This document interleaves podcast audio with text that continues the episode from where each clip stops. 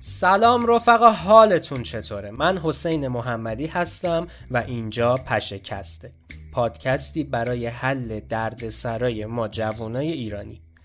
شاید اولش عجیب به نظر بیاد و با خودتون بگین که مگه میشه از این همه بدبختی فرار کرد. راستش قبلا منم همین فکر رو می‌کردم ولی بعدا اصلا بذار بهت بگم که چی شد این فکر به ذهنم رسید. آقا من چند وقت پیش داشتم با خودم فکر می‌کردم که چرا وقتی توی زندگی به مشکلی برمیخوریم خیلی زود خودمون رو میبازیم. اصلا نمی‌دونیم چطوری حلش بکنیم. دیدین وقتی که یه مشکل جدید پیش میاد چطور دست و پای خودمون رو گم می‌کنیم و نمی‌دونیم از کجا شروع کنیم؟ یه حسی داره. حسی مثل اینکه توی یه دوراهی گیر کنی و ندونی بری یا بیای. در واقع یه جورایی انتخاب راه حل برات سخت میشه.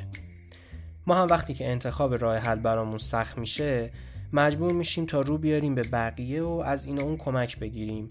و اینطوری میشه که پای اره و اوره و شمسی کوره هم به زندگیمون باز میشه. باز شدن پای ننه قمرها به زندگی ما همانا نابودی عمرمونم همانا. یه ملتی دست جمعی میشینن جلو در خونه؟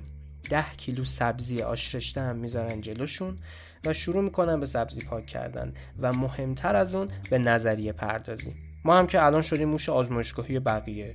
مجبوریم هر چی بگن بگیم چشم. یکی میگه این کارو بکن میگیم چشم. اون یکی میگه این کارو نکن بازم میگیم چشم. از بس میگیم چشم که از شدت خستگی چشمامون باز نمیمونن اصلا.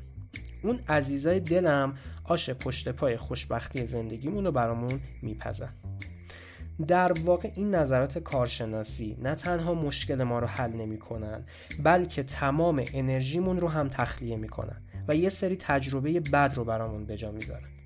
شاید شما هم توی قوم و خیش و بین دوستا و آشناهاتون دیده باشین که زنی یا شوهری با گوش دادن به حرفای اطرافیانش آتیش انداخته به جون زندگیش و کل زندگیش رو تباه کرده در حالی که اگه یکم اطلاعات بیشتری از وضعیت زندگیش داشت بهتر از بقیه می‌تونست برای خودش تصمیم بگیره.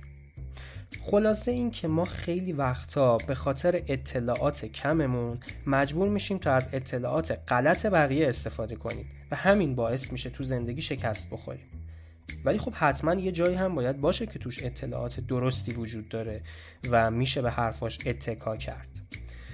من به خودم فکر کردم و دیدم واقعا چی بهتر از کتاب می‌تونه اطلاعات معتبر رو در اختیار ما قرار بده. ببین هر آدم باسوادی با کتاب خوندن باسواد شده دیگه. دانشمند، پزشک، روانشناس و غیره همشون به لطف خوندن کتاب شدن درمانگر جامعه. من با خودم گفتم چی بهتر از این که اول بیایم مشکلاتمون رو بشناسیم. بعدش هم کتابای متناسب با دقدقه های خودمون رو مطالعه کنیم.